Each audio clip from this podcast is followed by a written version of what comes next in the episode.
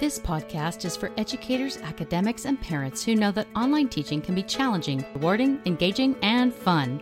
Welcome to the Online Teaching Lounge. I'm your host, Dr. Bethanie Hansen, and I'll be your guide for online teaching tips, topics, and strategies. Walk with me into the Online Teaching Lounge.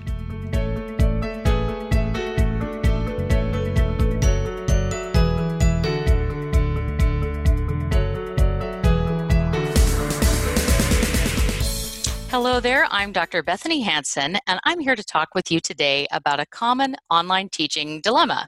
That is the difference between efficiency strategies and personalization in online teaching. We all know that online teaching can be done anytime, anywhere, and for that reason, many people actually do take their computer just about everywhere they go. Perhaps we've got that laptop open while the family is watching TV for the night or hanging out together. Maybe we take it out with us or use our smartphone to access the university or school app. And we probably post in discussion forums, answer questions, and meet students' needs at all hours of the day and night.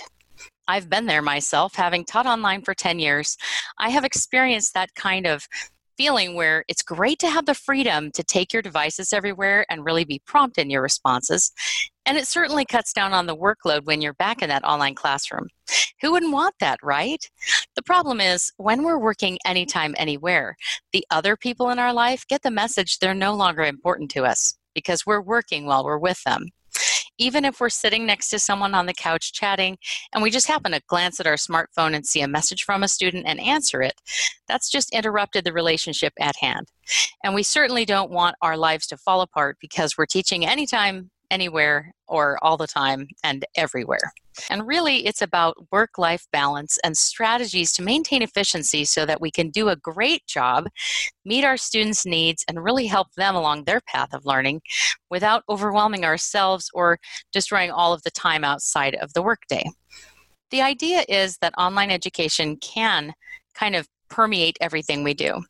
So I'm a big fan of efficiency strategies. I've also presented several sessions at conferences and university webinars at my institution about this. And in my full time job, I also manage faculty and I often coach them on efficiency strategies. One of the tips I offer them is to always have at least one day of the week where you do not check your messages or go into that online classroom. We need the refresh that that gives us, and we need the space away from the classroom. While all of this is happening, this emphasis that is so critical on our efficiency and having really good ways to do things online. At the same time, the most important part of any kind of education is connecting with the learner himself and herself. Connecting with that person that we're teaching and the whole group and ensuring that those people are having a transformative experience, that they're learning, that they're growing, and that they're feeling connected to us as their mentor and teacher, and really getting somewhere with their education. That flies in the face of setting limits and using efficiency because efficiency, by its very nature, is sort of depersonalized and it's all about speed and effectiveness, uh, running through things quickly. So I advocate efficiency strategies with the relationships in mind. Those relationships we have with our students are critical, and we should never sacrifice them in the name of efficiency. When I talk about relationships with students, what I'm referring to is the connection in the classroom, but also the availability we have outside of the class. And where does that availability show up online? It can often show up in the message area of a learning management system. It can show up in your email. It can show up in a question area. It might also be that we're picking up the phone to speak with a student or we're video chatting. Or maybe we have an open office hour where we have the video open, whether it's Adobe Connect, Zoom, or some other platform. So there are a lot of ways we can connect with our students both formally and informally. The critical element is that they feel they can trust us. They're feeling guided by us, and we're taking the time to actually learn what their needs and challenges are and really see them as people and not just names flying through the classroom.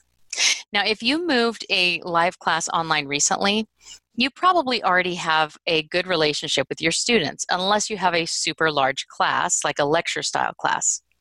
So if you have a small group, even up to 30 people, chances are you know who they are and you may already have that rapport. So you're not starting fresh from scratch, having moved a live class online pretty abruptly. But what if you're just teaching online and have never met those people in person? That takes a little bit more effort. So, some of the things that we do to get to know our students in those circumstances are we might have like an icebreaker discussion or an introductory discussion forum during the first week where people can share things about themselves and we can get to know them better. In situations throughout the class, we want to look back over that forum and remember who they are, where they're living, what their situations are.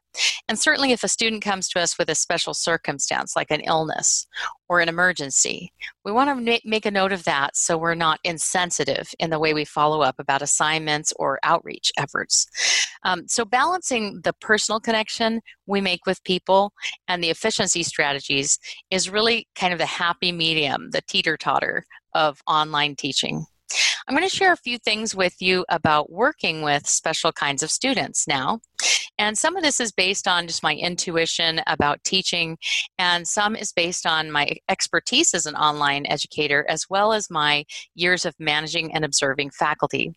So, a lot of times in my role, what I might experience is I might have a student complaint about something and it'll come to me.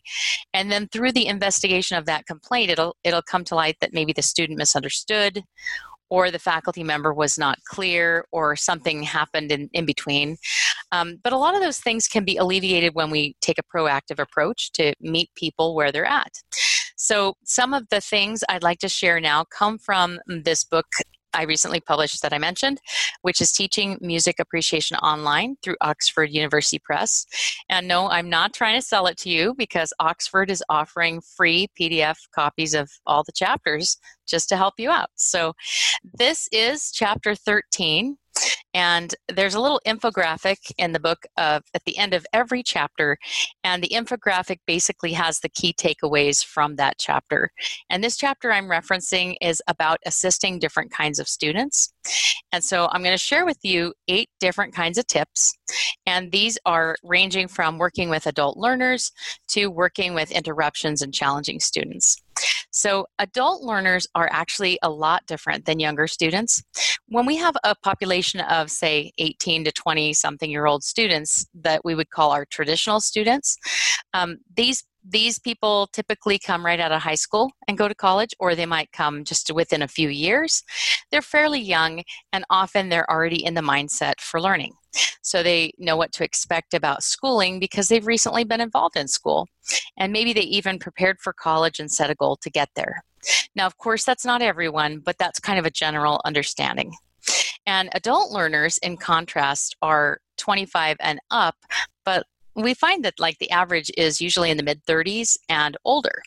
The university where I teach, we do have a large population of adult learners, so I have a lot of experience with the stories they bring and their the ways they learn and also their chief concerns when they have concerns about teaching and learning in the online classroom. So some of the things I would suggest to do to help online learners that are adult students in particular or adult learners are uh, first I would make a screencast to walk through all of the critical parts of the classroom before the first day. There are a lot of free apps out there, and there are even some programs that are being offered for free just for a short time that normally cost a lot of money. One of the screencast apps or programs you might consider is called Screencastify and another is called Jing. Both of these are free and they do help us with walkthroughs. You can also use some kind of a desktop capturing um, program to go through your online classroom and show where, where discussions will be held, where announcements might be, where assignments can be found, and the main way to contact you. So, all students really want to know how to contact you and what they need to turn in for credit and for a grade. Um, so, I recommend screen share recording for some kind of classroom walkthrough. The other thing I would suggest throughout all classes you teach, if you do have adult learners in your classroom, is to provide step by step instructions for everything. So they understand exactly what the process is going to be. And on that, I would also suggest explaining the purpose of the assignment, what goal it's going to meet from them, and what they're expected to learn and demonstrate. Adults want to know the value of every activity. They really don't want to do anything that would be considered busy work or work without a clear purpose. It is a waste of time to them. And so, to, to make it meaningful and to get their buy in, all you need to do is tell them what it's for and what it's all about. It's really that simple. So, helping them out by seeing their needs and giving them those step by step instructions and screen shares can just go a long ways towards helping adult learners. Another thing would be students with disabilities. Now, of course, not all people who have disabilities are the same, and so you may have some actual accommodation requests that come to you from an office like a disability compliance office. Or maybe a student will just tell you they need something broken down into steps, they need an example, they need additional help. But either way, you won't have to guess about who might need this kind of help because either the student will tell you or a disability office will tell you. Um, so, one way to really help them is definitely to get to know them and what their needs actually are. Another way to help a student with a disability is to observe the way they participate in the learning activities and the way they show up in your classroom. Do they log in every day? Do they participate in the dialogue? Do they post close to the end of the week, do they seem like they need a little additional time with things? Um, the more observant you are about all of your students, of course, the more you can connect with them and help them. But students with disabilities, especially, need your help because you're the first point of contact in noticing what kind of help they might benefit from. And also, they're expecting you to kind of be alert to their needs, if, especially if they've communicated those things. So, definitely work to be aware and observant. Um, anyone who does have a clear need for accommodations of some kind, you want to reach out to them regularly and follow up with them. It's not only going to help them academically, but it's going to make a huge difference in their lives as knowing you're a person who cares about their well being and cares about their learning. We all need that, don't we? And then lastly, if there is a disability plan given to you, no matter what age level or grade, definitely follow that disability plan it's critical. And in some states, um, depending on the level of education, it can actually be a legal issue. I think in high school, elementary, and middle school in particular. So, um, and definitely in the university setting, when someone's communicated that, we we comply with it. So, communication this is a third area when you're trying to assist students who might need additional help in your classes online and give that personal connection so efficiency strategies can work and not distance you from your students. This third strategy is about communication. You want to connect students to anything out there that's going to help them be part of a community. You want to give them support services, tutoring, and writing labs if they exist. If they don't exist, there are a lot of things you might find on the internet you can refer them to, and it's definitely worth your time to communicate those out. So be thinking about different kinds of tools and things that students can benefit from and communicate those things to them. The second thing I would suggest about communication is to give coaching style comments in your announcements, in your messages, in your feedback on assignments and other things. Every time you communicate with students, you want to coach them just a little bit more on how to be a great student, how they're doing in the class, how to uh, prepare for whatever they're going to do with this knowledge. Coaching type of behaviors can include things we consider soft skills, uh, whether it's communication habits in the forum or otherwise. Um, could be professional skills like time management or how to format assignments for professionalism. But all these kinds of things that you might share with students are going to help them in life, in work, and definitely in your class. If you can share them in an encouraging way, it goes a long ways. If it's just critiquing and feedback, it often misses the mark. So, um, tone is very important in the way we communicate to all of our students and especially when they need our help. Um, a fourth thing to think about when assisting students online is missing students. So you want to contact everyone individually during the first week of your online time together. If you've just recently moved a class online and you haven't had a chance to check in with everyone, now would be a great time to do that. If your class started out online, hopefully that happened during the first week of class. I know a lot of folks who like to use the first week for an academic assignment and an academic topic in a forum discussion area. If you do that, you still might add something separate that allows people just to socialize, get to know each other, and share a little bit of something so that they feel kind of special and actually look forward to being with others in the class. So find a way to connect everyone and definitely build that community feeling. You want to reach out by email message or telephone and call students if they disengage in the class.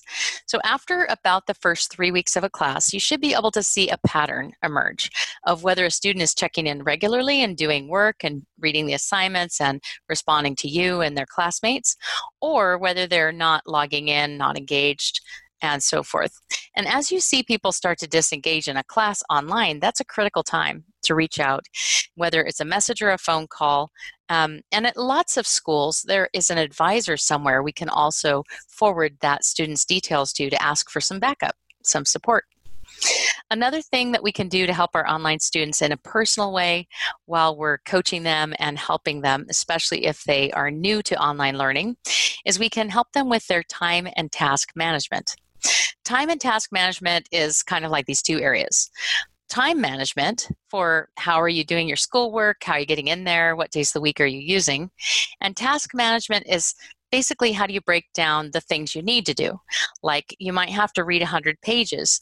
You might have to break it down into two or three days if you don't sit well and read for hours. Um, if you're going to do a big assignment you might have to break that task down and work on a draft and outline and so forth.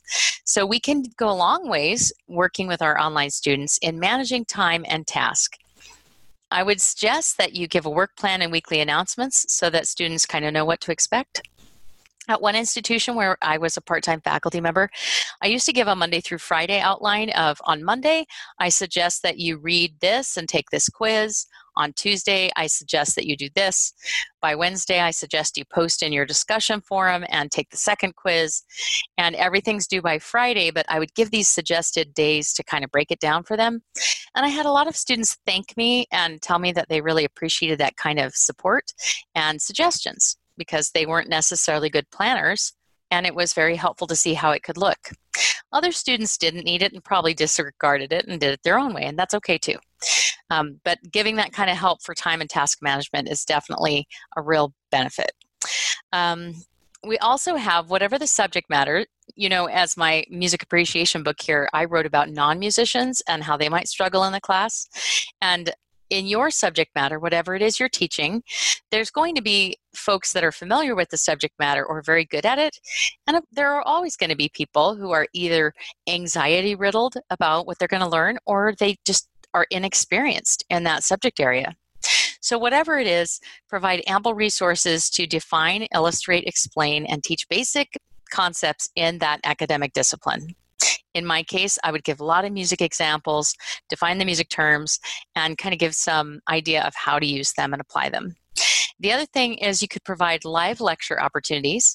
These could either be replacements for the week's forum discussion, where you give them the grade for being at the live lecture, and don't have the requirement for the discussion, maybe make the discussion optional for those who can't attend the live lecture, or you could do the live lecture and record it so that everyone who can't attend can still get the information.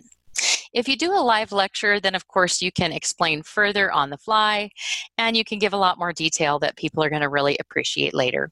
And they can rewind and rewatch that. Now, some kind of video systems actually create transcripts for your live lecture. I know Kaltura does that if you're using that. Um, I believe YouTube does some captions. You have to check. I'm not sure how great those are. I haven't used that service. Um, and of course, you can always turn on a dictation program on a smartphone while you're doing your live lecture, and it will take some dictation as well. So there are a lot of options for that. I encourage you to explore live lectures. They really don't always work well as mandatory measures, especially when people live in multiple time zones. But they can be a great way to support what you're doing and to give additional help to those who are interested. Um, the seventh is interruptions. And of course, during the COVID 19 pandemic, there are going to be a lot of interruptions. Some of the students I'm teaching are actually first responders, my online students right now. And so I expect just naturally that they might be intermittent with their participation. They might need extra time at the end of the class to finish. There might be interruptions where they're not able to show up the way they would normally.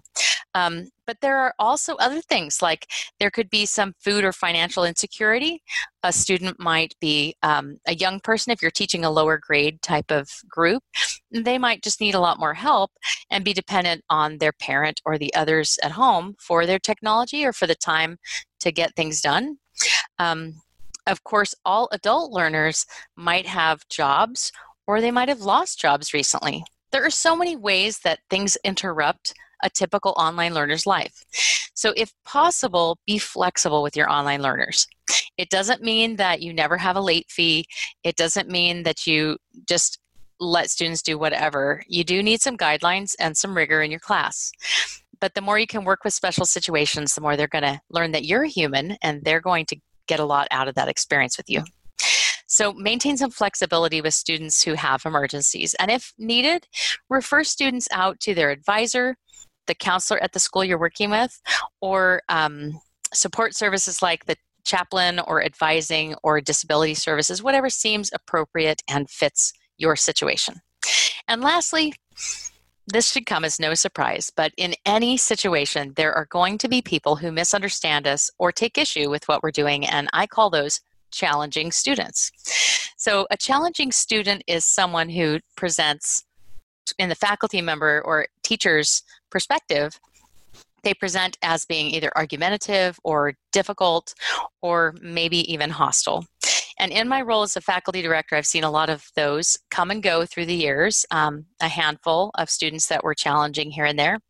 And really, the first thing a challenging student wants is to be heard and understood even if the message is coming across in a way that seems inappropriate, if we can focus on what they're trying to say before we address the hostility, then we can get somewhere because we're seeing the student as a human being and they know it.